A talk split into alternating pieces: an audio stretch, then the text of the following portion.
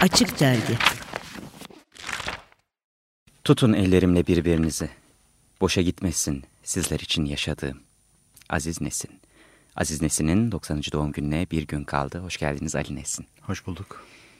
Birkaç gündür gazetelerde de bolca okuyoruz. Tekrar gündeme geldi. Tam Aziz Nesinlik kavramı zaten bence hiç gündemimizden çıkmayan bir kavram. Bir de sizden dinleyelim bu e, kulaklarımıza tam Aziz Nesinlik denilen kavram nedir? Ee, hepimizin şaştığı olan, absürde kaçan olaylar. Şimdi babam e, ben küçüklüğümden beri hatırlıyorum. E, dosyaları vardı. Öykü dosyaları, işte masal dosyaları, roman dosyaları. E, bu öykü konusu. içinde müsveddeleri vardı. Bir de en önemli parçası da o dosyaların gazete kesikleriydi. Gazetelerden keserdi haberleri. Üçüncü sayfa, dördüncü sayfa, son sayfa haberleri. Böyle şaşırtıcı bir konu vardı. Aklı bir değil, yani yüzlerce konu vardı. Hepsini bilirdi. O konuyla ilgili bir gazete haberi çıktığı zaman dosyasına koy, koydu. O zamanla 10 yılda 15 yılda şişerdi, pişerdi. Hem kafasında hem dosyada o konu. Sonra yazardı. Dolayısıyla yazdığı olaylar gerçek olaylar. Belki bazen abartılmış ama gerçekten kaynaklanan olaylar. Dolayısıyla o Aziz'in olaylar aslında gerçek olaylar. Yani Aziz'in yarattığı olaylar değil. Aziz'in görüp de işlediği olaylar. Dolayısıyla böyle bir e, tamlama çıktı. Tam Aziz diye bir kavram çıktı ortaya. Peki Ali Nesin, Aziz Nesin'in yokluğu sizin hayatınızda ya da düşünce hayatınızda nasıl bir yoksunluk yaratıyor? Ee, ben babamla bayağı bir arkadaş gibiydim. Çok yakındık birbirimize. Her ne kadar ben yurt dışındaysam da e, yoğun bir mektuplaşmamız olurdu. Ve Türkiye geldiğim zaman da e, sabahlara kadar tartışırdık, konuşurduk. Ve aklımda olan e, hemen hemen her türlü soruyu babama sorardım. E, başkalarından destek görmediğim düşünceleri ilk önce babama aç, açardım. Ve e, çok akıllı bir adamdı tabii ki. E, ne dediğimi çok iyi anlardı, sorumu çok iyi anlardı. E, benim sorum üzerine konuşurdu. E, e, benim söylediğimi dinlerdi. Onun söylediğini ben dinlerdim ve çok hoş tartışmalar olurdu. Hiç bağırıp çağırma, çağırmadan. E, fikir ayrılığı olurdu aramızda. E, tabii daha çok o konuşurdu, kendisi konuşurdu. Ve sabahlara kadar da konuşurdu, sohbet ederdik. E, çok da gülerdik birlikte. Yani çok e, sabahlara kadar yani karnımıza kramplar girerdi gülmekten. E, tabii çok özlüyorum onu. Hala daha rüyalarıma girer. 10 yıl geçti aradan. Peki Ali Bey, 24 saate yakın bir çalışma temponuz var. Bir tarafta Matematik Dünyası dergisi, diğer tarafta Nesin Vakfı. Nesin Vakfı'nın Aziz Nesin için hayatiyetinden söz eder misiniz dinleyicilerimize? Ee, Aziz Nesin hayatı boyunca kendisini halkına borçlu hissetmiştir. Ve Nesin Vakfı da bu borcunu ödemenin bir e, bir parçasıdır. Aziz Nesin'in borcunu ödemenin bir e, onun bir üründür.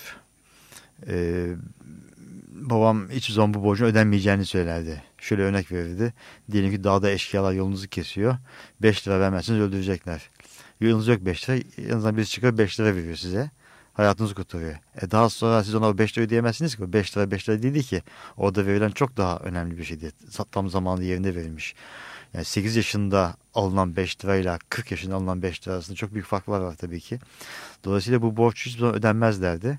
Ama ödenmeyeceğini düşündüğü bu borcu ödemeye çalışırdı ve bugün biz borçluyuz tabii gazetesine. Ee, ben de bugün Aziz olan borcumu ödüyorum. Aynı şekilde babam gibi halkıma olan borcumu da ödüyorum. İnşallah bundan sonra gelecek kuşaklarda Nesin Vakfı'nda yetişenler de, benim okuldaki bilgi üniversitesi öğrencilerim de umarım ki onlar da gelecekte gençlere karşı borçlarını öderler. Evet işin Aziz Nesin tarafına baktığımızda Aziz Nesin büyük bir olgunlukla borçlu olduğunu söylüyor ama burada galiba borç alacak dengesi biraz değişmiş durumda artık Aziz Nesin'in hayatına baktığımızda. Şimdi bakış açısına göre nereden baktığınıza göre değişir tabii. Aziz Nesin'in Aziz Nesin'ce baktığınız zaman, Aziz Nesin tarafına baktığınız zaman hayatınız boyunca borçlusunuz çünkü o 5 lira tam zamanında verilmiş. Evet. Daha Şafaka'da okumuş, devlet okulunda okumuş, birisi kucak açmış, birisi giydirmiş, kuşatmış falan. Yani tam yerinde yani onlardan bir tanesi bir parçası eksik olsa Aziz'in Aziz'in olmazdı. E, bugüne gelmesini onlara borçlu nitekim. E, oradan baktığın zaman o Evet o borçlu ama biz oradan bakmıyoruz tabii. Biz kendi konumuzdan bakıyoruz. Biz azizini almışız. Biz azizine bir şey vermeden. Evet, en sürekli... azından benim hayatımda alacaklı. Hepimiz tabii ki hepimiz öyle. Bugün herhalde azizinin borçlu oldukları ölmüşlerdir çoktan. ee, biz bugün borçluyuz. Ee, her kuşak tabii ki bir önceki kuşağa ve gelecek kuşağa daha çok aslında borçlu. Bir önceki kuşağa borçluyuz ama borcumuzu gelecek kuşağa ödüyoruz. Evet. Peki Biliyorum çok kapsamlı bir mesele ama süremiz yettiğince, süremiz el verdiğince bu konu bu konuyla da biraz bu konudan söz etmemiz gerekiyor sanırım. Aziz Nesin için aydın kavramı, aydın olmanın karşılığı neydi Aziz Nesin hayatında? E tabii ki düşünmek, kendi başına düşünmek ve e, bu boşluğu hissetmek çok önemli. Halkı, halk, babam için, e, babam tabii solcuydu, Marksistti. Ama ondan önce, solculuktan, Marksizmden önce halkı vardı. E, babam için aydın olmak daha çok oydu. E, her şey halkı için ve insanlar için tabii ki. E, bana verdiği öğütler de öyleydi. Matematikçi olma, fizikçi ol derken matematikçi olduğun zaman soyut şeyler yapacaksın. Kimsenin içine yaramayacak. Fizikçi ol da bir şeyler yap. Yani görelim ne yapıyorsun. Yani, yani bunun e, makinesiydi, şu suydu, bu suydu. Bir şeyler yap. İnsanlar için bir şeyler yap. Çok önemliydi. Aydın olmak babam için odur. E, halkı için çalışmak, halkı için uğraşmak. Evet, e, Aziz kalemine baktığımız zaman kuşkusuz sizin de e, söyleye, söyleyebileceğiniz gibi yerellikle evrenselliğin at başı yürüyebildiğini görüyoruz. Biraz bunun bunun nasıl becerilebildiğinden söz edebilir misiniz bize? Ee, küçüklüğümden bir hatırlıyorum babamın konferanslarını ve sofralardaki söyleşilerini falan. Örneğin tiyatro konusunda. İşte tiyatroda aksanla, giysiyle e, yerel olmaya çalışanları çok e, eleştirirdi e, öyle ol, olmaz derdi. O da önemli olan o insanın karakterini, Türk insanın karakterini örneğin vereceksin. Ama bunu giysiyle, konuşmasıyla, aksanıyla değil, e, davranışıyla vereceksin. Nitekim babamın oyunlarında e, karakterlerin adları Ahmet, Mehmet, Ayşe, Fatma değildir. Met, Supi, yani Çiçu, olma, Çiçu e, Met, Met. Evet. özellikle e, buna tepki olarak bir, bir anlamda da e, ondan uzaklaşmıştır. Yerellikten uzaklaşmıştır. E, ama bu e, karakterden, yerel karakterden uzaklaşma anlamına gelmez. Biçimsel yerellikten uzaklaşmıştır. Ve bu anlamıyla da evrensel bir boyutta özellikle e, tiyatro metinlerine taşıdığını rahatlıkla söyleyebiliriz. Ve bu arada bir başka mesele var ki bana çok cazip geliyor okurken ya da bir oyununu izlerken bizi zaman zaman kahkahalarla güldüren, zaman zaman da yüzümüzde acı bir tebessüm bırakan Aziz Nesin aynı zamanda çok da ciddi biri. Biraz bu ciddiyeti anlatır mısınız bize? Yani mizah ciddiyetsiz olmaz. Ee, şimdi bundan birkaç yıl önce ünlü bir mizahçı, şimdi söylemeyeceğim kim olduğunu, bir showman galiba. Ee, bir yerde onu kendimizi sözcü olarak seçtik e, politik bir e, davaya girecektik. E, kendisini sözcü olarak geçti, seçtik. Ve sahneye çıktık. Gazeteciler de orada. Gazeteciler konuşacak. Komiklik yapmaya başladı. Şimdi ben biliyorum nerede komiklik yapılması gerektiğini, nerede ciddi olması gerektiğini. Yani e, babam bunun çok iyi bir örneğidir. E, babamı görenler ne kadar ciddi adam, ne kadar somutkan adam diye korkarlar, çekinirler hatta. Ama aynı zamanda çok neşeli adamdı. Yani nerede ne yapılması gerektiğini bilir e, mizah ciddi bir iştir. E, öyle sabah akşama kadar gülen insanlar mizah yapamazlar. Babam da 10 e, surata sardı bir gülerdi. ya da 10 ciddiydi bir güldürürdü. Ama güldürdüğümde bir güldürürdü. Aynen öyle bence de öyle ve gelelim biraz daha neşemizi kaçıracak meselelere. Şu günlerde sizin de takip ettiğiniz üzere ifade hürriyeti bolca tartışılıyor. Özellikle şu son günlerde.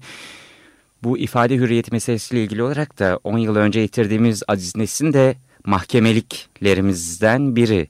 Bu durum size ne hissettiriyor? 10 yıl önce Aziz Nesin'in mahkemelik bir e, mizahçının, edebiyatçının, düşün adamının kaybediliyor olması ve 10 yıl sonra bu stüdyo sizinle bunu konuşurken hala ifade hürriyeti meselesini tartışıyor olmamız. Ee, şimdi konum çok farklı tabii ki. Aziz'in zamanıyla bu zaman çok farklı.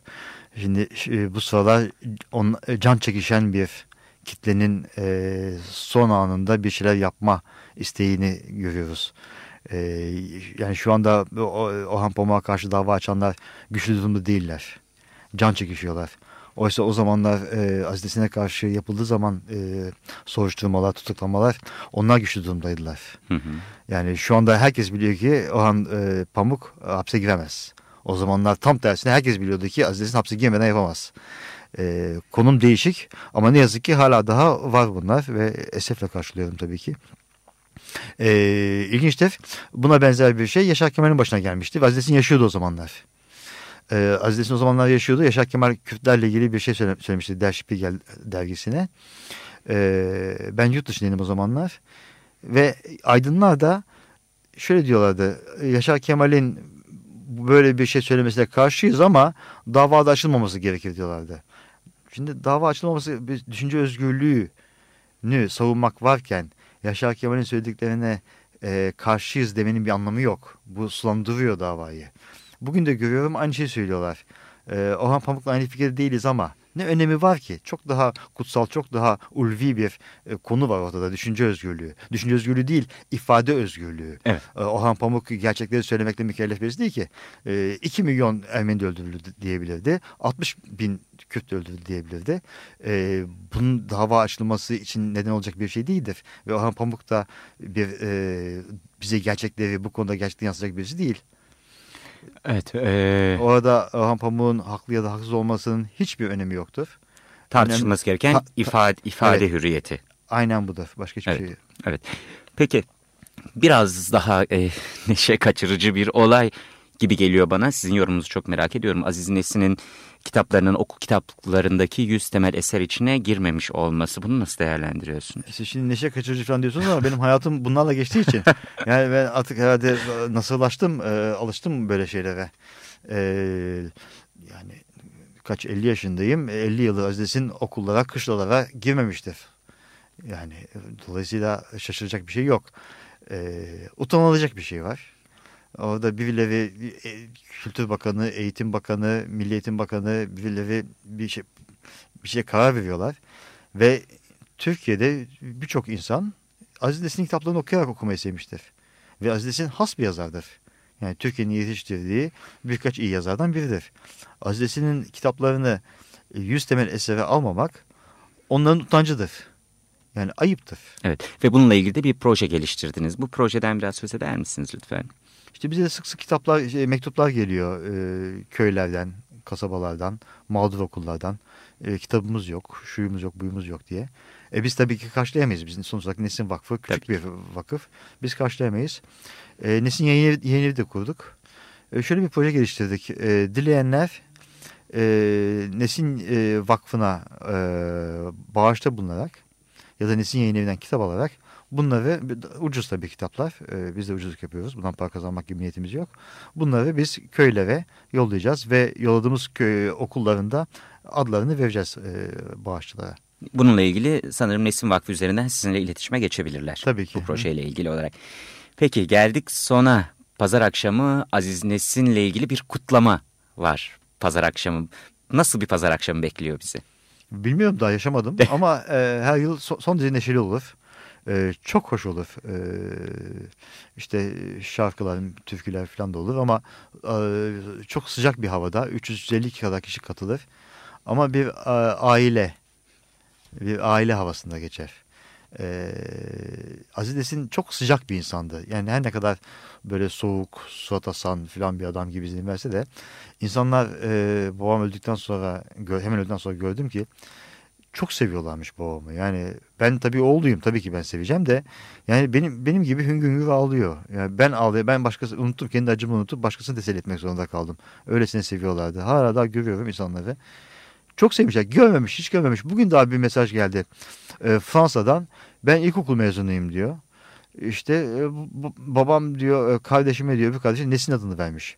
Bunun üzerine bu da meraklanmış nedir bu? Okumuş kitaplarını ilkokul mezunu. Ee, babam da Fransa'ya gitmiş. Onu bir defa yakından görmüş. Orhan Pamuk'la birlikte. ilginçtir. Ve çok heyecanlandım diyor. Ee, kendimi diyor borçlu hissediyorum Hazretine karşı. Ne yapabilirim diyor. İlkokul mezunu bir adam. Ve o kadar çok var ki biz aslında Nesin Vakfı bu insanlar sayesinde ayakta duruyor. Yani bizim ivmemiz Azizesinden kaynaklanıyor. Azizesin bize bir ev, ivme verdi e, neyse ki o yürüme hala durmadı e, ve bağışlar sayesinde ve ilkokul mezunu, e, orta halli hatta düşük gelir seviyede, seviyesinde insanlar sayesinde biz yaşıyoruz. O azizesine olan e, sevgileri sayesinde. Peki pazar akşamı ile ilgili hala yerimiz var mı? Aa, e, belki vardır. E, olabilir. E, yazsınlar. E, bizim internet sitemiz var. Oradan bize ulaşabilirler. Hemen adres verelim. E, www nokta tabii ki Nesin Vakfi yok nokta org. Peki Ali Nesin çok teşekkür ediyoruz. Açık Dergi'de konuğumuz olduğunuz için ve 90. yaşında iyi ki doğdun Aziz Nesin diyoruz. Açık Dergi